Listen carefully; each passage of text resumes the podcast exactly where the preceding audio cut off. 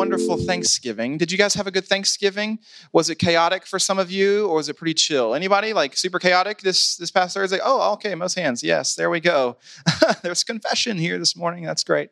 Um, I'm curious, what like is the go-to Thanksgiving dish for you? Just shout it out. Like, what's your like favorite Thanksgiving item?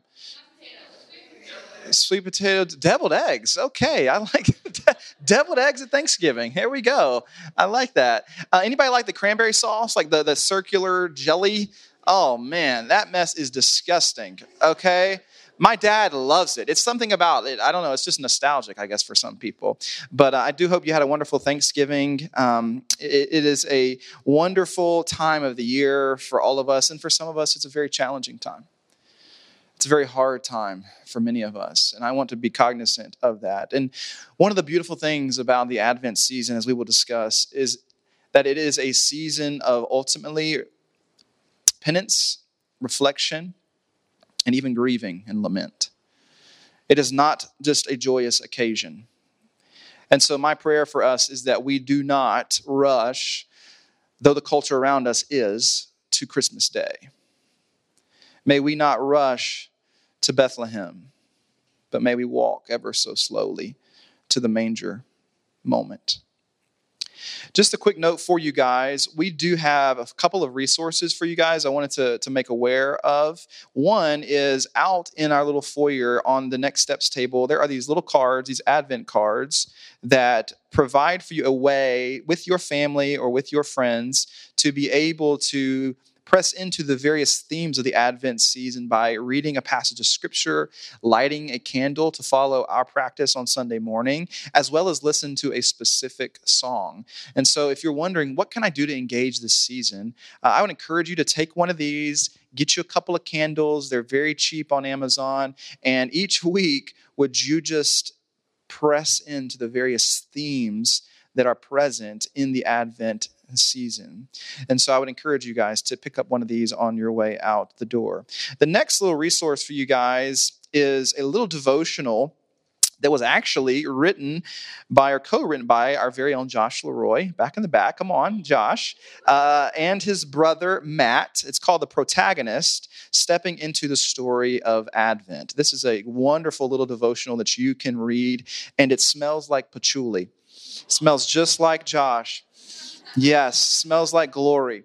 I love it. Um, I think we need to spray all of these with patchouli, Josh. I'll be honest. That's wonderful. Um, and then the, the, third thing, and this is really exciting. Um, some of you know this, some of you don't, but we are actually next week going to be releasing our very first book that we've done as a community at Emmaus, which is really, really exciting. And it is called Common Season. This little book has been curated by a handful of photographers and creatives in our community to provide for us visuals and selected readings for the entire liturgical calendar. And so, in this little book, there are awesome photos and photographs and passages of scripture and poems that you can use throughout the calendar year. And one of my favorite things about this little book is at the very end, on the very last page, it says repeat you can take it with you and use it all year round and come back to the very beginning each year. And so I'm really pumped about this. There are six photographers that contributed to this book. In fact, every single photo in this book is from a photographer in our community. And uh, yeah, just excited about Common Season. We'll have those available for you hopefully next weekend in our little bookstore out in the community room. So, that being said, some of you might be new to the season of Advent. You might be new to even the word Advent. You might think about the word adventure or eventually, and there is some connection between those two words and the word Advent.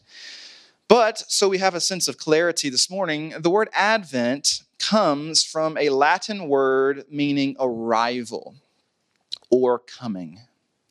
So if you're wondering what does the word Advent actually mean, it means arrival or coming. In particular, it is a theological word representing both the coming of Christ in the incarnation or God becoming flesh at Bethlehem, as well as his second coming of both renewal and judgment. In fact, throughout the majority of church history, the emphasis has been not on the first coming, but actually on the second coming of Christ. And it would make sense in some regard because it actually fits in between the end of the liturgical calendar and the end of ordinary time or the end of the Pentecost season, as well as the very beginning of the liturgical calendar. So there's this dual meaning when it comes to arrival. The arrival at Bethlehem, yes, but also, and often forgotten, the second coming of Christ Jesus at the end of the age. Advent though a single season in the calendar is the reality that we all inhabit for the entirety of our lives. Every last one of us inhabit Advent for the entirety of our life because it is the liminal space of the in between. It is what the poet W.H. Auden calls in his famous Christmas oratorio, the time being. It is this tight liminal space of what's often referred to as well as the now and the not yet. Christ has come, but Christ is also coming again one day. And we live and we sit in the liminal space between the two and we feel the beauty of the first coming, but we sit in mystery, longing for the second coming. And this is the beauty of Advent. Fleming Rutledge says it this way, who, by the way, has a wonderful book that's just called Advent. If you want to challenge yourself during the Advent season, I would encourage you to check out Fleming Rutledge and her Advent book. It's about 400 pages long, but it's really, really good. I promise you. You should totally check it out. Uh, actually, we're going to have some available for you uh, next weekend as well here if you want to take on that challenge to read from the theologian Fleming Rutledge. But here's what she has to say about Advent. I think she puts it nicely. In a very real sense, the Christian community lives in Advent all the time. It can well be called the time between because the people of God live in the time between the first coming of Christ, incognito, I love that word, in the stable in Bethlehem, and his second coming in glory to judge the living and the dead. Don't you love that Jesus comes incognito first and then he will come in glory? And we sit in between obscurity and glory. This is where we find ourselves. Advent, she says, contains within itself the crucial balance of the now and the not yet that our faith, your faith, my faith requires. We have to have faith because we live in the now and the not yet.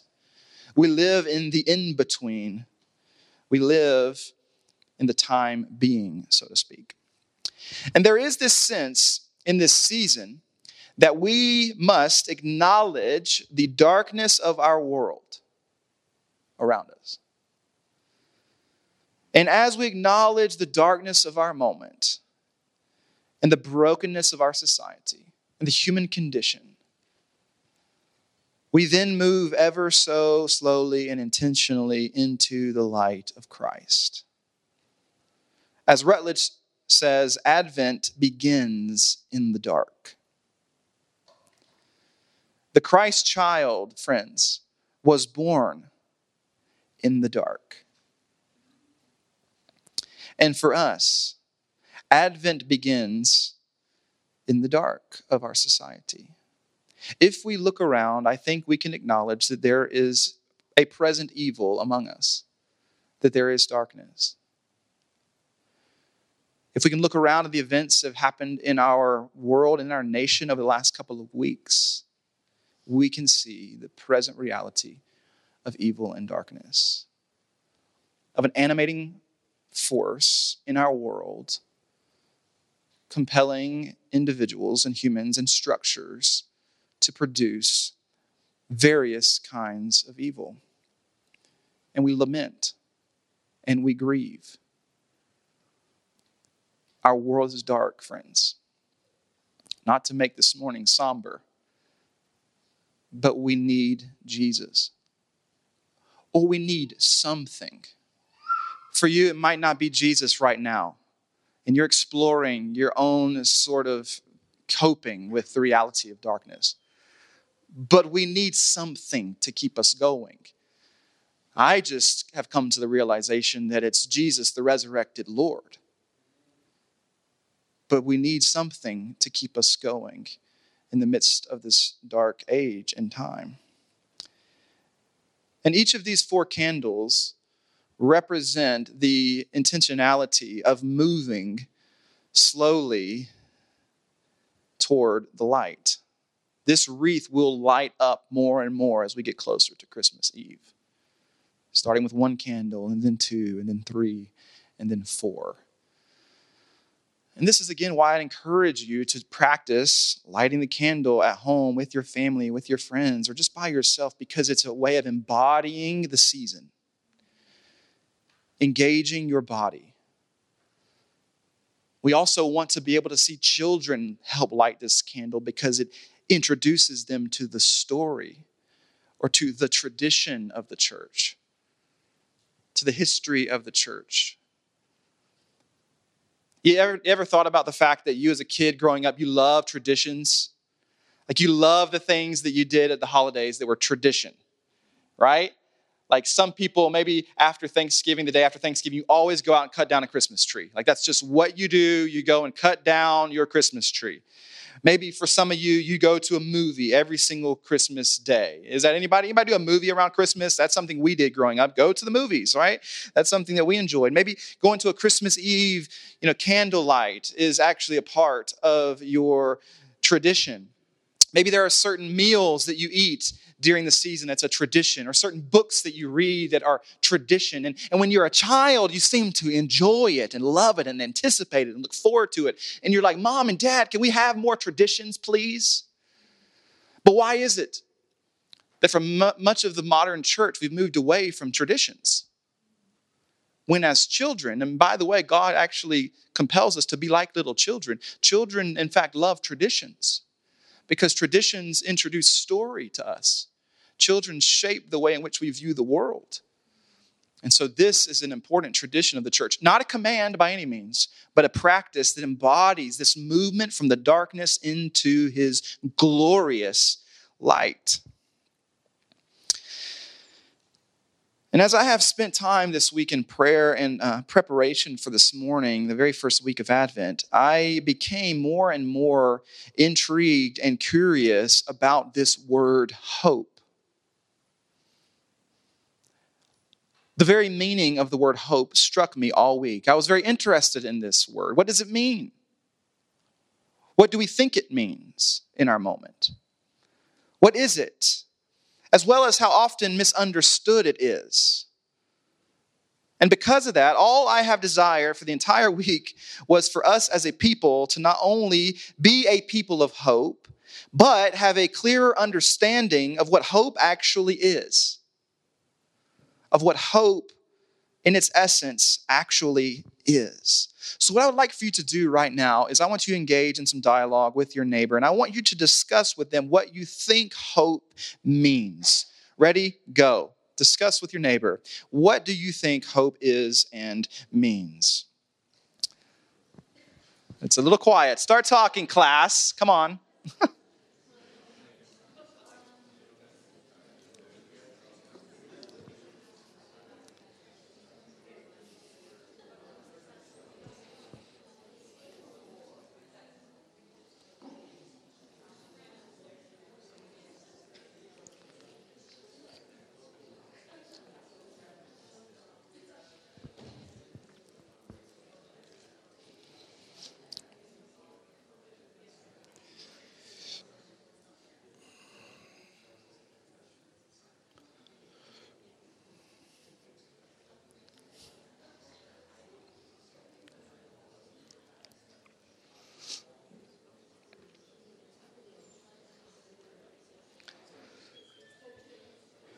Okay, well done.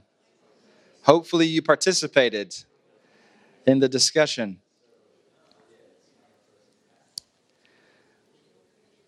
If you are sitting in your pew and thinking to yourself, this is weird, I'm not talking to my neighbor because we don't do this in church. I just want you to know that a few weeks ago I was struck by a uh, philosopher talking about the nature of dialogue.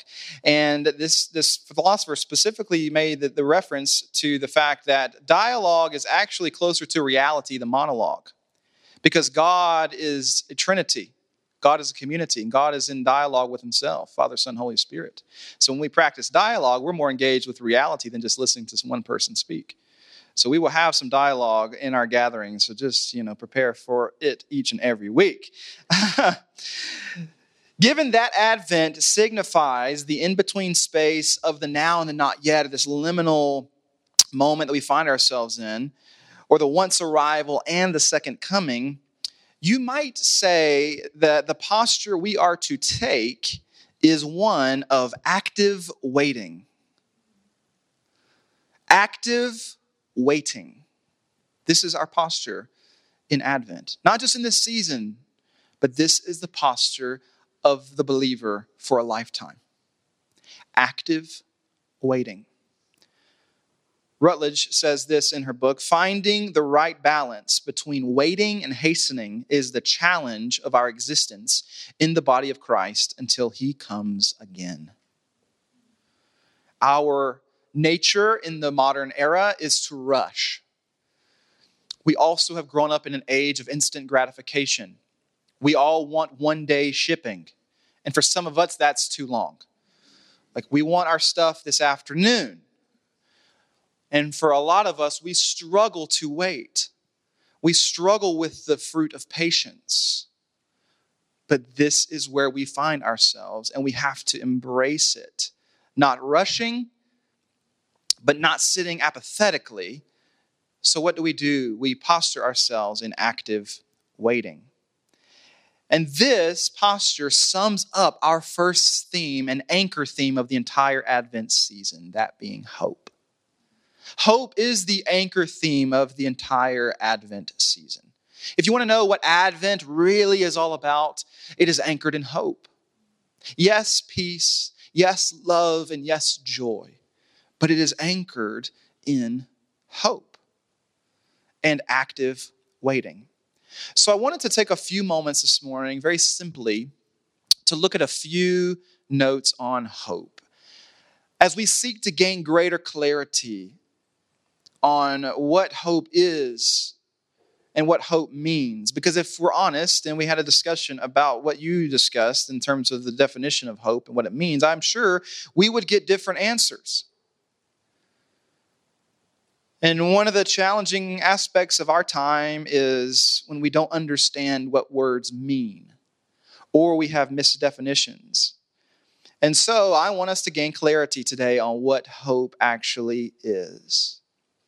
And then I also want to be able to see where we find hope in a very specific character in the advent of Jesus and how that parallels another character in the Old Testament. Because one of the things we want to do in the Advent season is to recognize that there are characters in the arrival of Jesus that actually mirror in character other individuals in the Old Testament in the story of Israel. So the first thing in terms of hope is that hope is not optimism. Hope is not mere wishful thinking. Hope is confident. Optimism is an attitude. Hope is an action. Just this past week, I was reading a very interesting article from Arthur Brooks, who's a social scientist at Harvard. And he wrote this article in The Atlantic looking at the difference between the two, between hope and optimism. There's great debate, even in psychology and sociology, in the social sciences, around hope and optimism and how they're similar but different. And he has this to say in regards to hope. He says it implies voluntary action, not just happy prediction. Hope comes from will and commitment. Optimism is a general disposition of a heart or of a mind, but hope is specifically tied to a distinct event coming to pass that you are working towards and that you're moving towards, where there is some sort of path to follow. Hope has a path, optimism doesn't. Hope has an event connected to it, optimism doesn't. Now, I hope all of us can be optimistic people. We're not pitting the two against each other, but what we are trying to do is gain clarity in the reality that hope is not optimism. It's not just wishful thinking, it's actually confident. And there is a path in connection to hope because there is an understanding of something that is going to come to pass that you are working towards. This moves us to the second note on hope, and that is hope is expectant waiting specifically for a desired future. Hope, by definition, has a futuristic orientation. It's futuristic in its sight. And hope has the odd way of drawing us forward. Hope pulls us towards the object or the event or the thing or the person that we are looking forward to in the future. The Greek word for hope is this word elpis, and it can mean expectation or even anticipation. So, if you want a good synonym for the word hope, I do believe that it could be expectation or anticipation. So, when we talk to someone about hope and you're trying to speak to someone who might be in a hopeless situation. You, you need to be able to provide some sort of anticipation of a desired future, some sort of expectation of an outcome, not mere wishful thinking, as I said.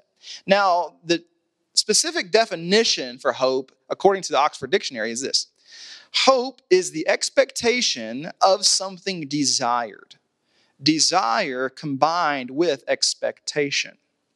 Hope has a unique relationship, a symbiotic relationship with desire. But it's not just desire.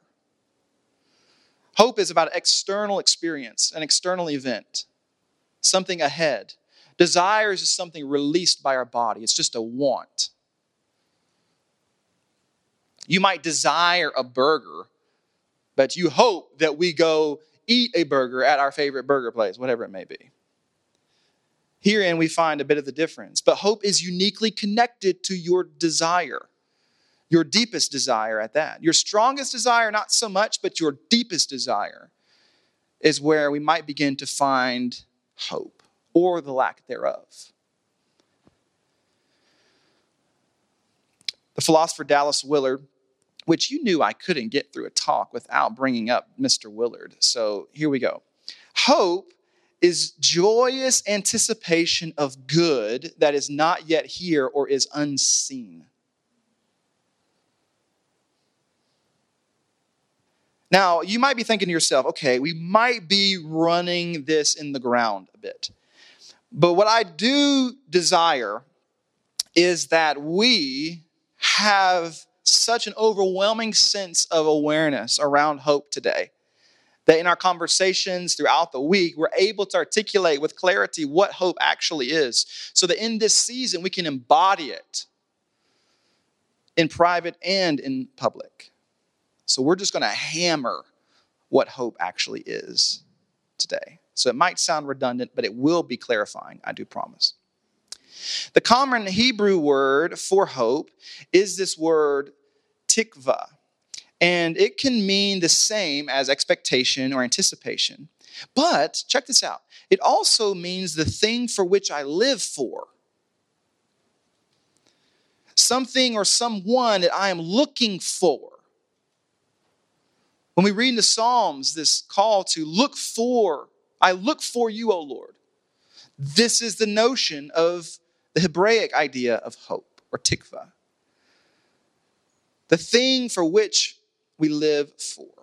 To that end, here's the third note on hope. It's not, it's not optimism. It is expectant waiting for a desired future, something in the future that we are desiring and are waiting for anxiously. But the third thing is that hope gives us all a reason to live. Hope gives every single one of us a reason to live and to wake up. You woke up this morning, got out of bed, came here in the pouring rain because you have some hope. Some hope. If you're living, you have some hope. No matter the darkness in your life, no matter the challenge, no matter the brokenness, no matter the frailty, no matter what you're going through in this season, you have some hope. You ever get in your car and you're like, I got just enough gas to get to the gas station?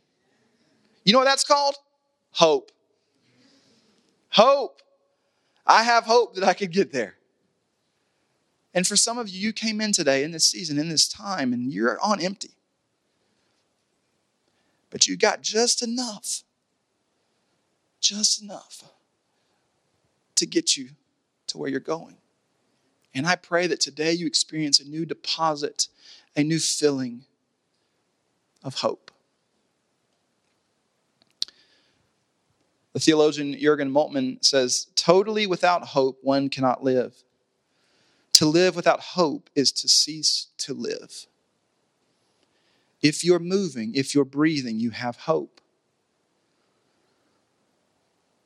Hope enables you and I to channel our will and our freedom and our choices and our behavior toward a certain possibility in the future. Hope allows for us to be able to make decisions with our will and freedom to move towards a certain goal or possibility in the future.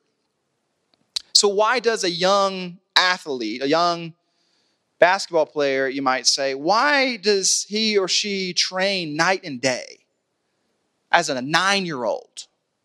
Why? Because of the hope to be in the NBA one day.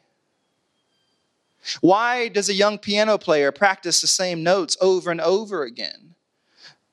Because of the hope to play in a symphony.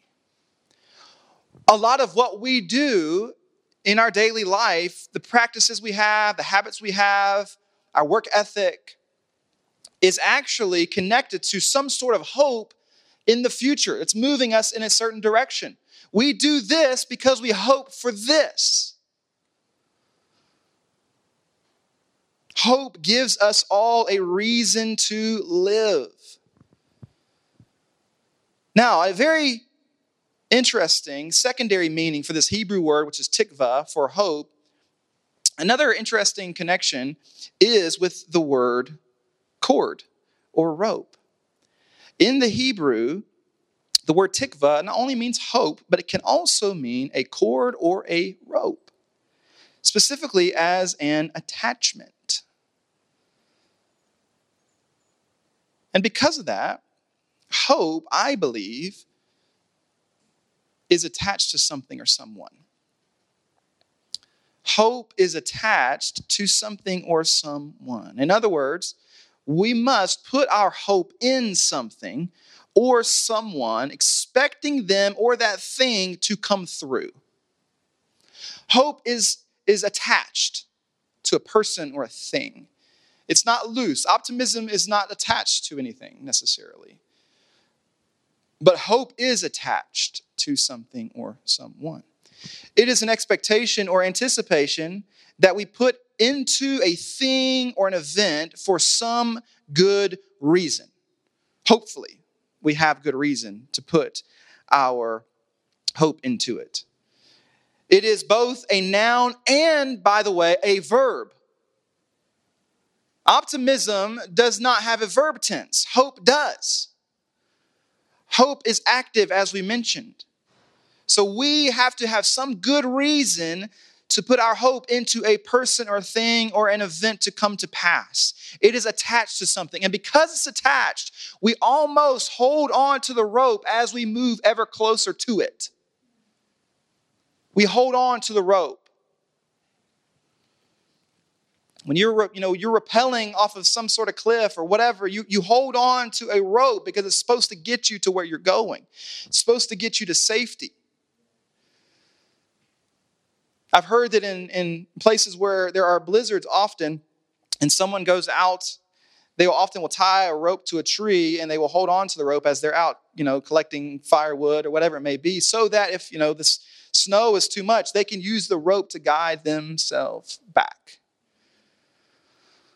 Hope is something that we attach to someone or some sort of event. In essence, hope is a rope. Hope is a rope. Not to be, you know, cheesy and give you a rhyme this morning because I'm not a rapper by any means. But that being said, hope is in fact a rope or a cord. So, what or whom do we hope for? That's a question. What or to whom do we hope for? Titus chapter 2, I think, gives us a very clear definition of hope from a New Testament perspective and from a biblical perspective at that, but also provides for us as believers and really for all people, whether we know it or not, the thing that we hope for. More specifically, the one that we hope for. Here's what Titus chapter 2, verses 11 through 13 says for the grace of God has appeared that offers salvation to all people. It teaches us to say no to ungodliness and worldly passions and to live self controlled, upright, and godly lives in this present age. Check verse 13. While we wait for the blessed hope, what is it? The appearing of the glory of our great God and Savior, Jesus Christ. Do you know what hope is? It is waiting for the appearing of the glory of our great God and Savior, Jesus Christ. What is inside of us, according to Paul in Colossians 1, verse 27 through 28? It is the hope of what? Glory. This is why I said it's fascinating. We move from incognito in Bethlehem to glory at the end of the age.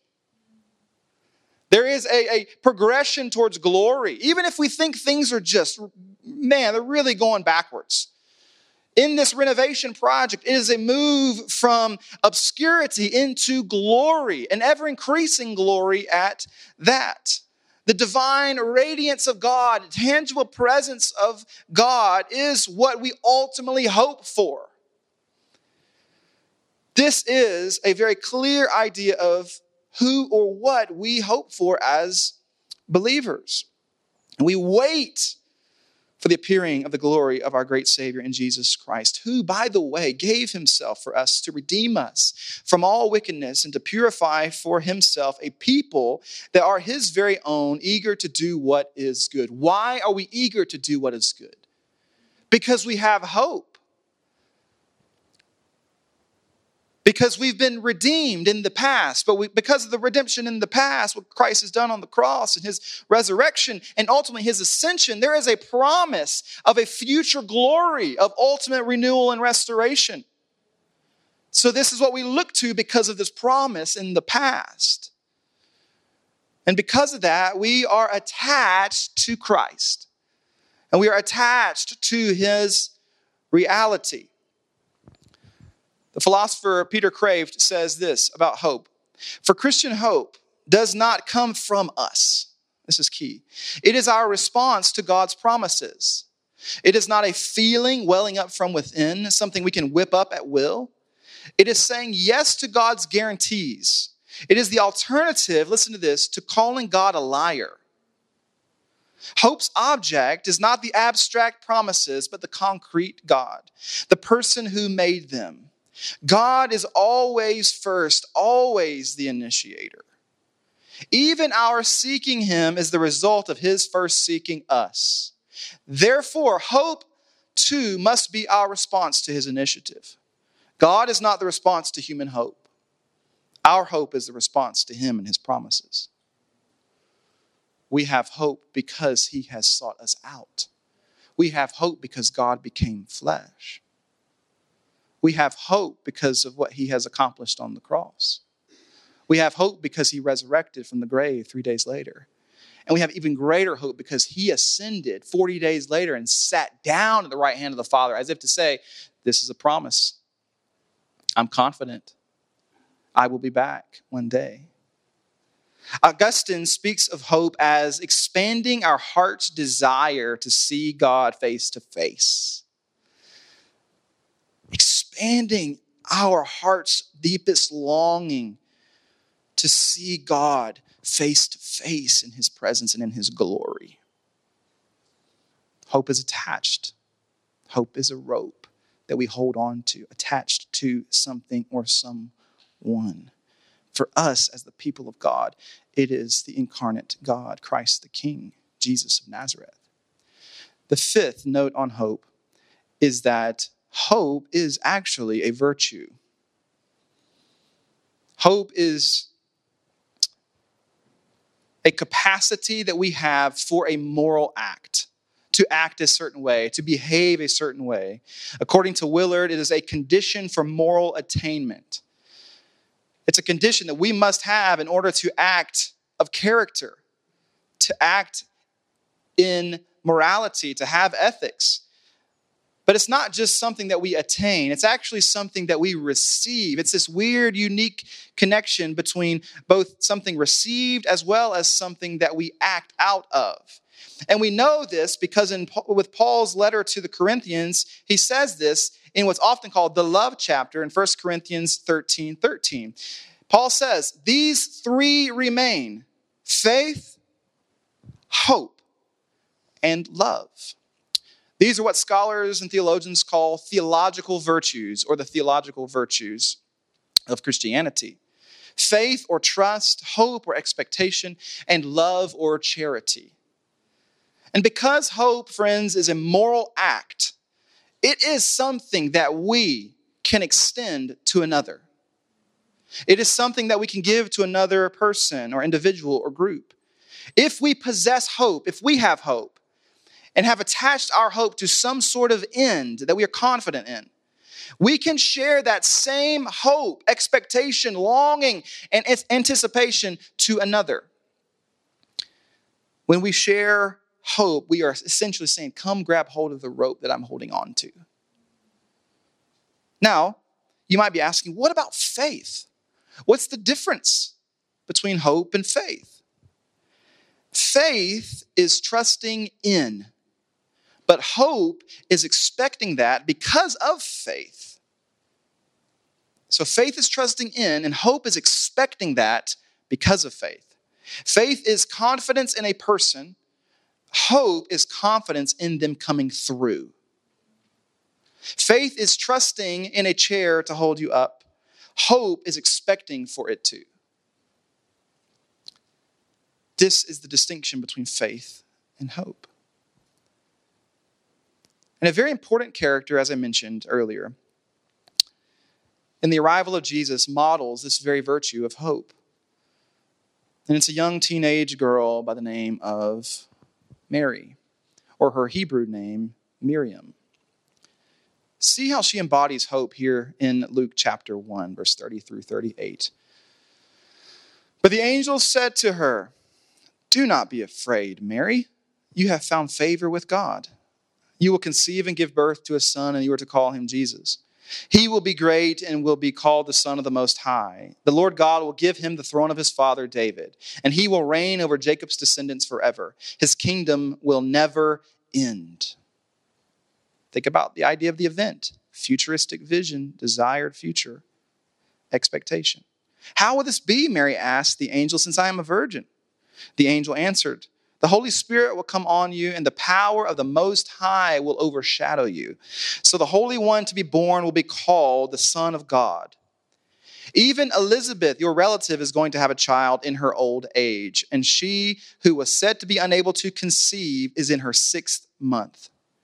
For no word from God will ever fail. Listen to Mary's response I am the Lord's servant. May your word to me be fulfilled. Then the angel left her. This is an exercise in hope. Now, it doesn't just say, May your word to me be fulfilled. That is hopeful, that is expectation. May it be so. But she says, I am the Lord's servant. Teenage girl who's about to have God inside of her. Not a big deal. Like that's nuts. Think about, you know, what it was like when you had your first child. You're like, what is happening right this is wild you know i remember jordan talking about having you know pregnancy with selah and just being like what is inside what is inside of me right this is fascinating you know let alone god inside of you and she says i'm the lord's servant when one has hope, when you and I have hope, our response should always be, I'm the Lord's servant. I am the Lord's servant. I'm here to serve. I'm here to, to move towards the end that you have in store for me. I'm here to work with you. I'm here to co labor with you. I'm here to serve. Because I have hope, I serve. Because you and I have hope, we serve and extend to others. And when she says, May your word to me be fulfilled, she's also essentially saying, Would it come into existence? Or the Greek word can allude to the idea of to generate something or to come to pass. Or what I love is this translation here appear in history. Hopeful anticipation. May your word appear in history. This is hopeful expectation postured in Mary. Now, here is what's fascinating.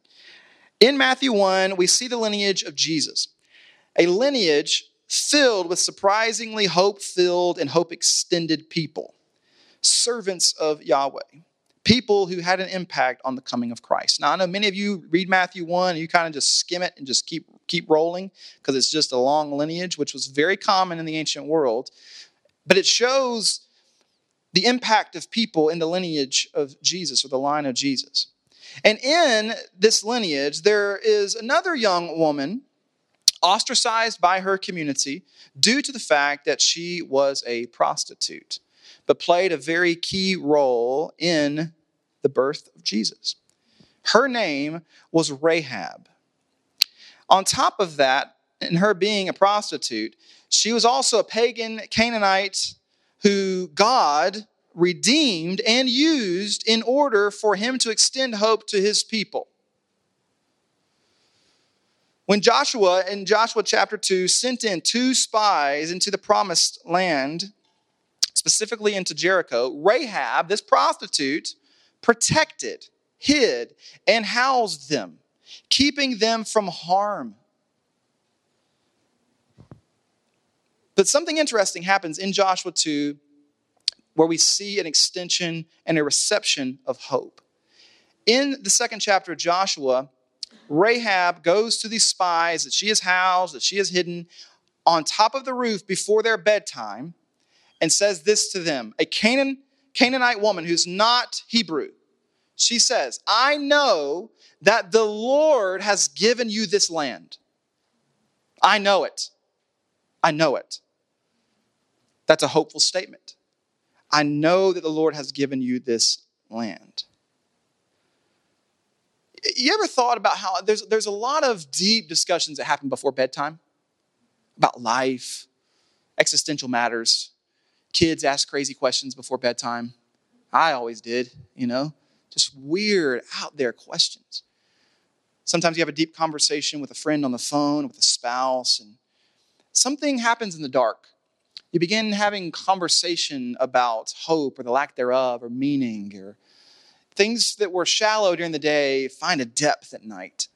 And I love that at bedtime, this prostitute, where bedtime meant something totally different for her in her life, goes to these two spies and makes the proclamation in hope that I know that the Lord has given you this land. Then she begs these two to also protect her in the destruction of Jericho. They ask her, the two spies, to place a scarlet red cord outside of her window as a, as a promise. And it says this So she sent them away, and they departed, and she tied the scarlet cord in the window. If they saw the scarlet cord, they were going to protect her and her family in the greater destruction of Jericho. Now, let's tie it back in. The word for cord, as I mentioned earlier, specifically here, is tikva, which also can mean and be translated hope.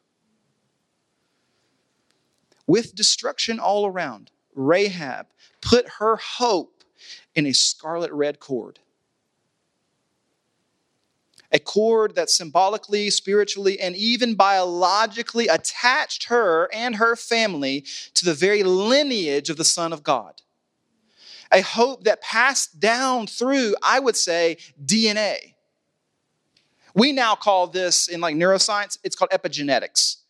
Go read the lineage of Jesus and you see epigenetics at play. Hope filled people passing through DNA. Hope was a character trait in the line of Jesus through the people of Judah, through the line of David. Passed down, it attached her to the family of God, it attached her to the lineage of the one who would bring ultimate hope. She attaches her hope to a scarlet red cord almost foreshadowing the red bloodshed of Jesus on the cross. Both Mary and Rahab possessed hope as well as extended hope. Rahab housed representatives of God's chosen people. Mary housed God's people's chosen one. Both Mary and Rahab actively waited in between the unknown and the promise. And for Rahab, it was the promise of the land that she shared with the spies. But for Mary, it was the promise of the kingdom. All done in the midst of desolation, destruction, and social chaos. Hope is something that is birthed in destruction, chaos, and disrepair. It is something that gets us through when things don't look very hopeful for many of us. We hold on to something because we know that there is a promise that we cling to from the past, looking ahead to the future. The very nature of hope, my friends, is active waiting in the darkness. It is anticipating the dawn. St. Augustine says, Hope is a necessity for us in these days of exile from heaven. It is our consolation on the journey. When a traveler gets tired of walking along the dusty road, he puts up with fatigue because he hopes to arrive home rob him of any hope of arriving, and immediately his strength for walking is broken. So, too, the hope for heaven, which we have now, is an important factor, easing the pain of our just exile and sometimes harsh journey. We find ourselves in, as we read earlier from Romans chapter 8, the pains of childbirth. But we eagerly wait we know that the whole creation, all of it, you and I and all of creation, has been groaning as in the pains of childbirth right up to the present time. But the beauty of childbirth is that in the pain, something new is being born.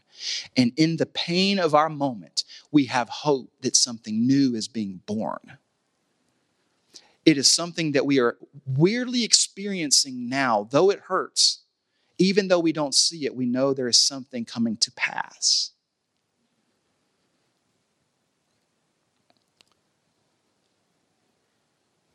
That for which we hope is both here and not yet here.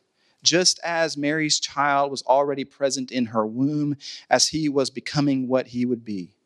She experienced the child even as she hoped for him, and yet the child would not fully be until he was born. Many of us now are experiencing what we call the first fruits of the age to come. There is pain, but there is hopeful expectation of new birth, of regeneration, of new creation. Our very moment in Advent is like childbirth. May we lean into what is being born. And we need more people, all of us, possessing and extending hope in our time. But to extend hope, you and I need to know the story. The future promise is legitimized because of past action. We need to know the story. We need to know the past, the present, and the future. Soren Kierkegaard says life can only be understood backwards, but it must be lived forwards. You can understand life and why there's brokenness by looking backwards, but you have to live facing forward. And we live facing forward out of a posture of hope. For the time being, in Auden's language, may we be a group of prophetic artists giving glimpses of what is above the horizon, painting pictures of what is to come. May the little light in us be a foreshadowing of the future where there will be nothing but light, no darkness any longer. And this little candle is merely a symbol in the darkness of a time where there will be no darkness and be nothing but light. So, to close today, where do you find your hope? Where do you find your hope? And why? What gave you confidence to put your hope into that? Do you hope for a better future? Why? What gives you reason to hope for a better future? Is it humanity?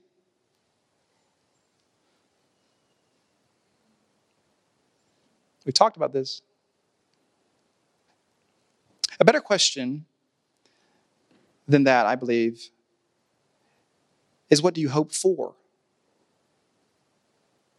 Not just do you hope for a better future, but ultimately, what do you hope for? It's even better than the question of what you want or what do you want. There's something deeper about the question of what do you hope for? And that is my question for all of you today. If you're new, welcome. What do you hope for? What keeps you going? What are you moving towards as you pull along some sort of rope? And where do you find your hope today? And is it working? Hope is not absence of fear, but it's the presence of God. We need hope today. You need a hope. Our world needs hope. Let's close our eyes this morning.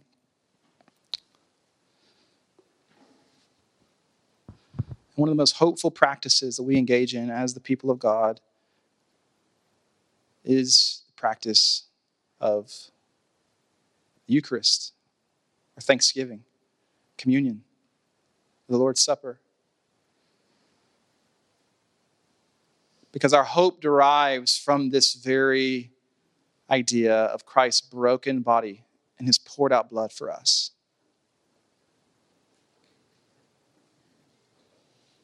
We hope in the midst of brokenness because Christ has shown us that in brokenness comes life, that actually death is a gateway to new creation, to rebirth. And I honestly, I don't know uh, where all of you are today. And I don't know everyone in the room today. But I do think God is stirring something in us to at least be curious about this hope that we claim, this hope that we cling to.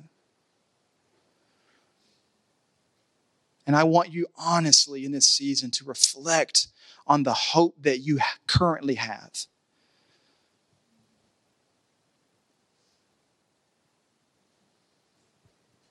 And to ask the hard questions of what is it that I really hope for? Because deep within us, whether we know it or not, we actually hope